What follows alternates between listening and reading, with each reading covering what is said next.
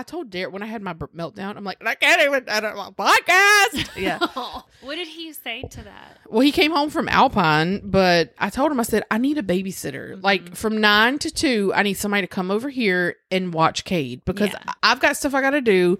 He's getting to an age now where like I can't do it because Yeah. he's all over the place. Yeah. So we have her, we have her Dee Dee. She's she's here. She comes over here. She's real sweet.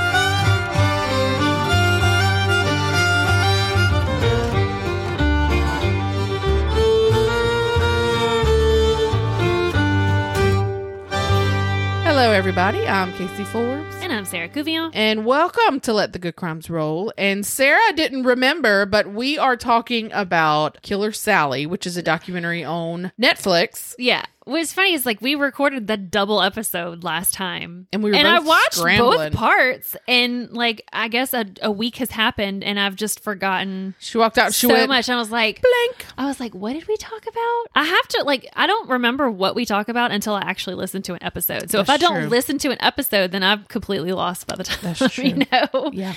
It's so it's really funny when like people go back and listen to older episodes, but they'll tell me something that I said or you said or something that was funny about the documentary and I'm like, I have no recollection of what Girl, you're saying. same. What you're saying. Or like when I go back and listen to it, like while I'm editing, you'll say something, and I'm like, I completely missed what she said, or it was a joke that went right over my head, but that was like really funny. I'm like, how did I miss that?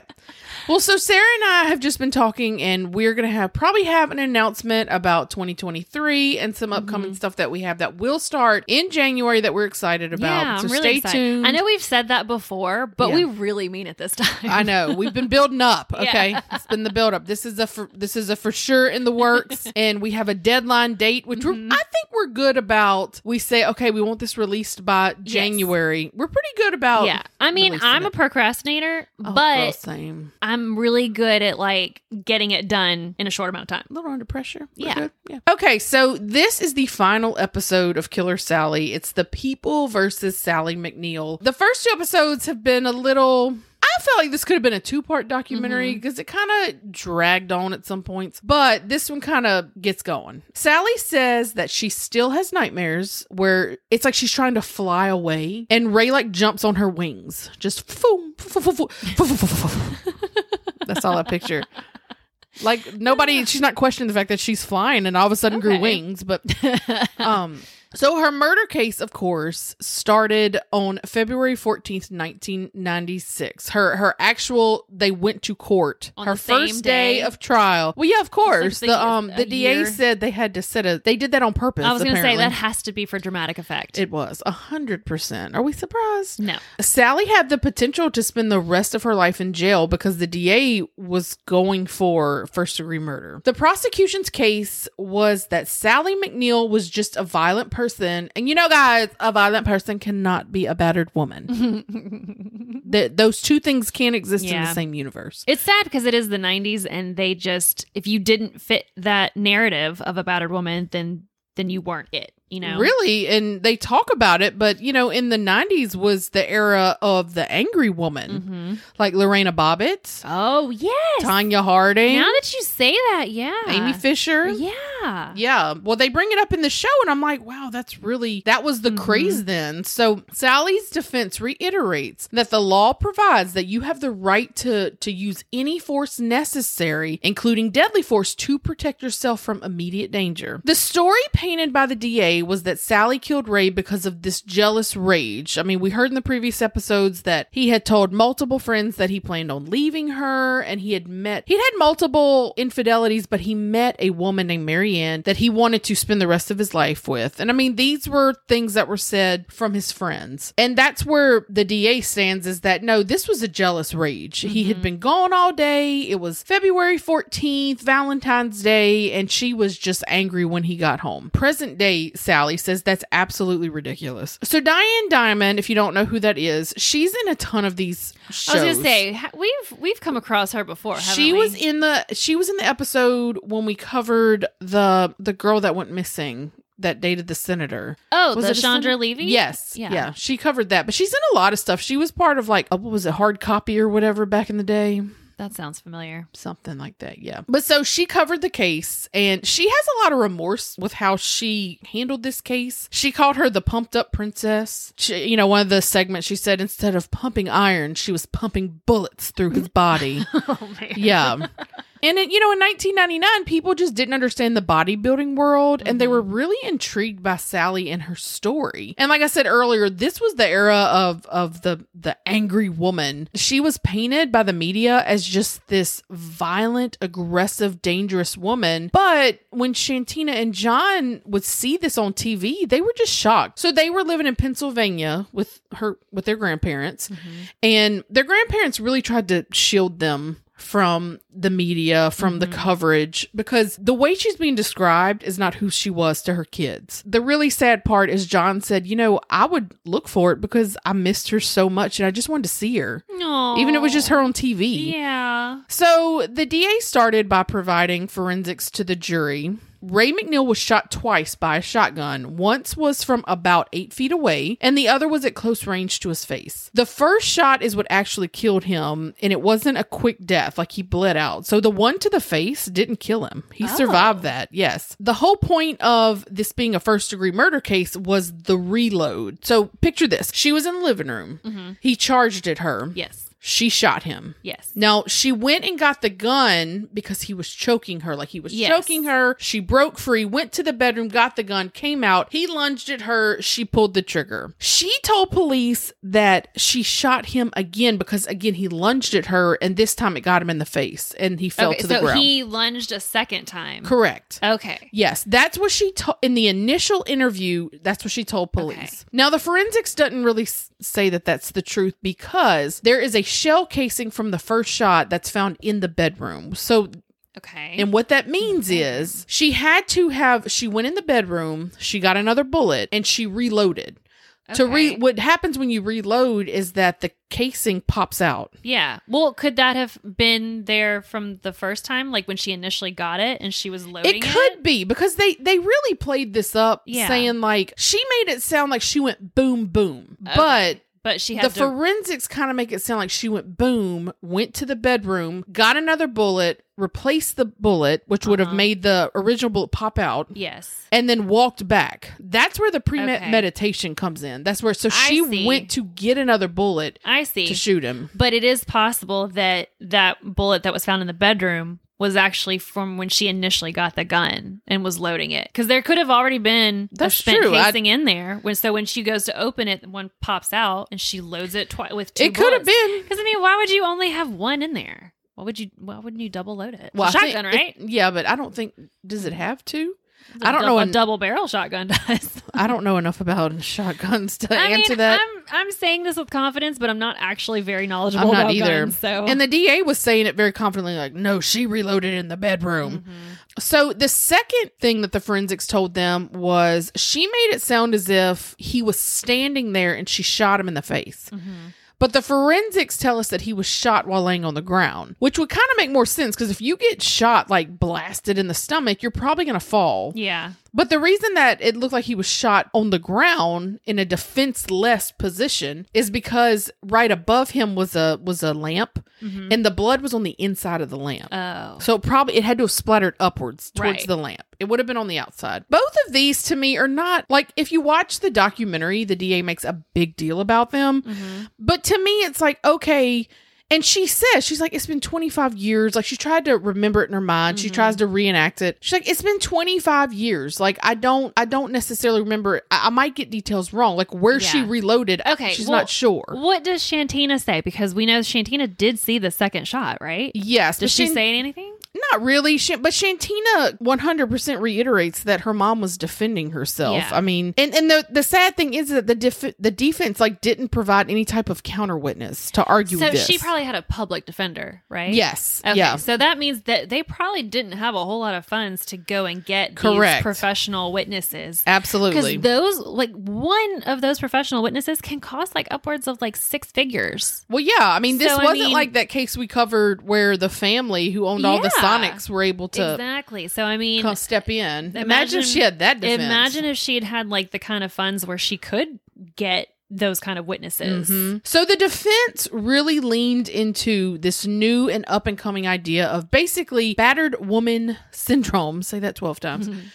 It's like an offset to PTSD. So like Mhm. you're you're involved in all this domestic violence and these are reactions that you have to like certain triggers. Like Yeah. if someone starts yelling at you, you just turn it off and don't respond. You Mhm. just curl up. That's kind of like what they're saying it was. But it was relatively new at the time in the 90s. It's not something that was studied significantly. And what we know now that we didn't know then was that the brain scans of women who have battered women syndrome mirror that to people who were prisoners of war, Ooh. which is pretty shocking. yeah. Because you go into this just survival defensive mode. Well, it doesn't make sense how you how you respond. You just you're like, I just your body's like trying to preserve itself. The brain's trying to Yeah, it's preserve like these itself. self defense mechanisms. Correct. You know? Yes. Sally in in going through all of these therapies and learning about this that she recognizes that she was just as broken as Ray was. She says, you know, they try and paint me to say that that I killed him out of this jealous rage and she said, "No, I in my mind was protecting myself. Mm-hmm. He had just choked me. He had been choking me. You know, and e- she's like even today, if I can't remember every minute detail, it was 26 years ago. I don't remember. And plus, like he was on a lot of steroids at the time. Yes, so he I mean. I don't exactly know how they work, but if he's in that kind of amped up rage, is it Mhm. possible that he like one shot would not take him out? That he could have physically like well, think of it this way. If one shot didn't kill him by a shotgun, think of, like you said, think of all he was on that was giving him almost this superhuman strength. Because what is it? What is it? What's the drug that you've seen them? They look like zombies, like people that are on this whatever drug. Like they feel no pain, and so they keep like they just keep going like a zombie would. I can believe it. I'm gonna have to show you a video. I need to find out what kind of drug that is. I'm just, I'm just curious, just Not- for for educational purposes. What is that? What's that? Now, Sally did have an expert who testified on her behalf regarding the battered woman syndrome, and she had she had interviewed over 500 women who had been involved with severe domestic violence cases, and she said that she really demonstrated a lot of the characteristics of someone who had been through that. But the a hole that is the prosecutor, I hate him. He is awful. And I understand he was just doing his job. I get that. And I understand that women lie every day. Mm-hmm. Women lie every day. I know this. But he just was he was just terrible. When the expert was on the stand, just just kind of explaining what battered woman syndrome is and characteristics of it, he kind of just asked her these questions and he's like, "Well, I mean, a lot of them leave, don't they?" Well, yeah, a lot of them do leave. Yeah. Well, but a lot of them don't shoot their lovers, right? Well, a lot of them don't. The majority of them don't. I mean, that totally happens. It's like he scoffed it off to, it's just, it was silly. Y'all using the silly defense. And then there's another uh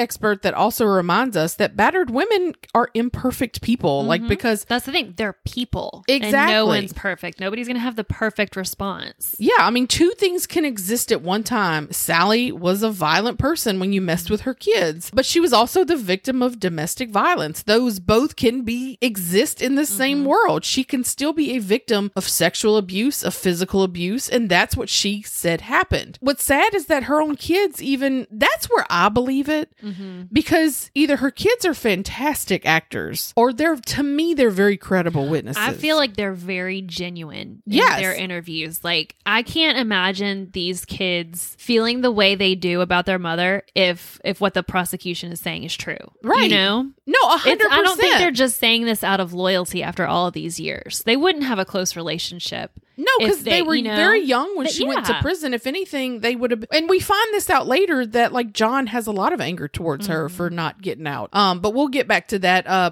but the state, you know, they parade in a bunch of Ray's friends who testify against Sally that Ray was going to leave her for another woman, and that that Sally was very quick to anger. But the defense also brings in character witnesses. One is is one of Sally's good friends who says, "Yes, I saw bruises all over her, and I tried to get her to tell me, and she did say, yeah, it, Ray uh, Ray hit me." But Sally was a very proud person, and she had had kind of a big ego, and it's like she didn't want people to know what was going on in her home life. You know, Sally had kept Ray's abuse hidden from all of her friends, and they all say that, you know, I really wish more than anything that she would have told me because I would have tried to help her.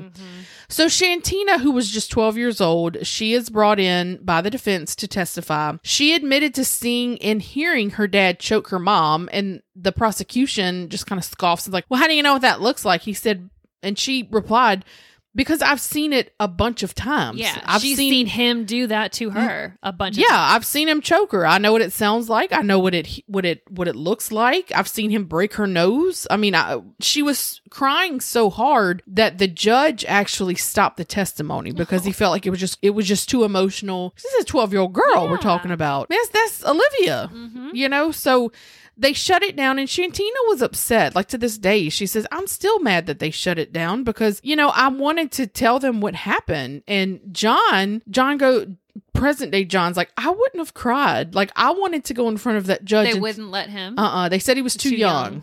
And he was mad. He said, I wouldn't have cried. I would have gone in there and told him the truth and let him know exactly what happened." I feel like he would have been old enough and mature enough to yeah, just tell me, tell, them us what happened. Yeah. judging from what like how he was in the um at the police station, yeah. you know, during the interrogation, like I feel like he was level headed enough to really give his side of the of what happened. A hundred percent. Yeah, in the interrogation room, he's like, "Mom, just tell him the truth." Yeah. I mean, and that's like it was self defense. Just tell him what you Yeah. told the cop. Because he said, "You know, I've always wanted to tell people about the hell that I endured in that house." So Sally was also adamant that she wanted to testify, but her attorney knew that te- typically testifying on your own behalf, you don't come out looking good because you're Right. subject to cross examination by the prosecution, and lawyers can kind of be snake like and get you to And trip heaven up on your forbid words. if they say something that makes her angry and she comes off looking like Mhm. that angry woman, that's not good to a jury. So I kind of I agree with her lawyer on that one. Well, it didn't matter. She testified Oh, because if okay. you know if if Sally wants to do something, and look, Sally today's like she was like it was a terrible idea. I should have never done it. she says that, but you know she gets on the stands and she turns into just this rigid little marine. Mm-hmm. She had no emotion, and then the DA gets up there and he knows that she's triggered by him being intimidating and being bullying, but she didn't yell back. She shut down, Mm-hmm. Yeah. and that's what she said. You know, I hear this man come up there telling me that I'm not a battered woman, that I'm a violent woman, that I'm lying, and she said I, my brain just shuts down. Like I don't just just da, da, da, da, I don't want to hear anymore. So there were multiple pieces of evidence that was not allowed in unless the defense opened the door from her testimony, and her testimony did exactly that. The prosecutor asked her if she had ever been known as the killer Sally McNeil, to which she said no. The truth is, she said that was a character that I played. Had they mm-hmm. asked me, Did you ever play a character, the killer Sally McNeil? Yeah. She said, I would have told, I would have said yes. But because she said no, they were allowed to bring in like this big blown up picture of Sally holding the murder weapon Oh Lord. in the video saying, Hey, if you want your ass kicked, call this number. If you try and mess with me, I'll kill you. I mean, it was just, it was very damaging. no, no. Her defense attorney said he just kind of disassociated from his body at that moment. It was like, That's when you know it's bad. oh God, this is really, they got to get her on first degree murder. She just was portrayed as this monster and not a woman who is mm-hmm. who could be battered and Right. abused. So after 3 days of deliberation on March 19th, 1996, members of the jury reached a verdict. She was called back in. She had been free on bond for over a year. She was found not guilty of first degree murder, but guilty of second degree murder, which is the intent to kill someone unlawfully with no excuse or justification. So the self defense case didn't hold. She was sentenced to 19 years to life. Shantina and John were absolutely devastated because they realized we're not going to see our mom again. And Sally said, "You might as well have just killed me because I'm not going to be able to to be around, you know, my parents. I mean, to to be around my kids." And Sally says, "You know, I arrived to a California jail on May 1st, 1996. I was over 3,000 miles away from my kids." And their lives just went on. That's what you mm-hmm. learn when you're in jail that life just goes on without you. Every July, her family, her parents would fly out to California so that her kids could visit her once a year. But then that stopped because when they became teenagers, Shantina says, We just didn't want to have to explain to everybody that our mom was in jail for murdering her dad. If you tell people both my parents passed away, people just don't ask questions. Yeah. But if I tell them, you know, my mom's in jail, you know, they want to know why. Why you gotta tell them anything? That's why do they have to? Why do they have to know you're going to California to see your mom in prison? Exactly. You know. So Sally missed Shantina's prom and graduation. She missed John's high school wrestling career, which apparently he was pretty good, his prom and graduation. John joined the Marines, and when he had a child, I'm assuming it's a little girl, but uh, in the picture I couldn't really tell. He said that he just had these very angry feelings towards his mother because he said, You know, you weren't thinking about me and Shantina when you pulled that trigger. And I guess looking at his child, he was like, I couldn't leave this child, you know, and Yeah. So he said he wrote her a letter and told her she was very selfish for what she did. And they didn't talk for a while. He kind of tears up and he's like, I really regret that. Mm-hmm. I think he was just very angry that his mom, probably years of anger starting to come out for for the fact that he wasn't ra- he loved her so much and he mm-hmm. wasn't raised by her. So this is what's kind of crazy to me. Sally had gone through five parole board hearings since 2011, and every one she presented it with the same case. I was a battered woman. This was reaction of him coming after me. I feel like I was protecting myself and nobody would release her. Then she finally said, You know what? I stood in front of them and said, Yeah, my intention was to kill my husband. And she fully accepted responsibility and they let her go. Isn't that the only way they they they'll parole you? Is if you if you're if you admit I- guilt? I guess so. I get you I have to say, yeah. yeah. I did it. I'm you remorseful yeah, for you it. have to like accept guilt and be show remorse and show Mhm. that you've changed. yeah. And you can't do any of those things if you're still denying. Yeah, because if you're still saying you're a victim Yeah. under the what you were charged and found guilty for, Yeah. then how can we let you go? You'll be a victim again one Exactly. day. So then it kind of comes to all of these questions like would she have the same would she have the same issue if she were tried today? Mhm. You know, like what, knowing what we know now about battered woman syndrome, about domestic violence, would that have happened today? And I, I, mean, think it would have been a different outcome. well, it's half and half because like her defense attorney says, yeah, absolutely. I don't think she would have gotten what she got. And then there's another woman who she's a professor and she's an advocate for like victims of crime and stuff. And she said, unfortunately, she probably still would have got it because there's a lot of women who have this who are there's a lot of women in jail today who were victims of domestic violence because you always ask like well why didn't you just leave Mhm. and It's not that simple. It's Sometimes you don't have a lot of choice, and you think, and it's not just a physical abuse. These people are are telling you awful things and making you believe awful things about yourself, like Yeah. you have no other option right but to stay with them. yeah you're you're kind they of brainwashed have they have control over you. or you're so scared of them that you Yeah. think like there's nowhere I can go to get away from this person Exactly. at, at all. I mean, and we know this to be true. So, so Sally was released from the Central California Women's Facility in the summer of 2020 after spending 25 years in prison. Today, Sally lives in Northern California, and when she was originally released, she went to stay at the place called the VTC. It's the Veterans Transitional Center where they help veterans out. They they kind of provided her a home, but they also got her a job like working in a warehouse. And eventually, she was able to make enough money that she was able to, I guess, maybe rent her own little home. Yeah. So in the documentary, it shows her like in her home, and then she met a man named Stewart who was at the same place. I mean, I don't know. I'm assuming he was a veteran. Uh, and they are so happy in love, but. We watch, uh, we get to watch as Shantina, who has a son, comes and visits for the first time. And it was just the So that's sweetest. really that's like the first time that they are seeing I each think other. so because it showed like when she got out of jail and how she went and got she went to McDonald's and got a Big Mac and she Yeah. took a bite and she said, "Oh my god, I haven't had this in 25 years." Oh. Which is how I eat Big Macs every time. I'm like, I haven't had this in three days. It tastes so good.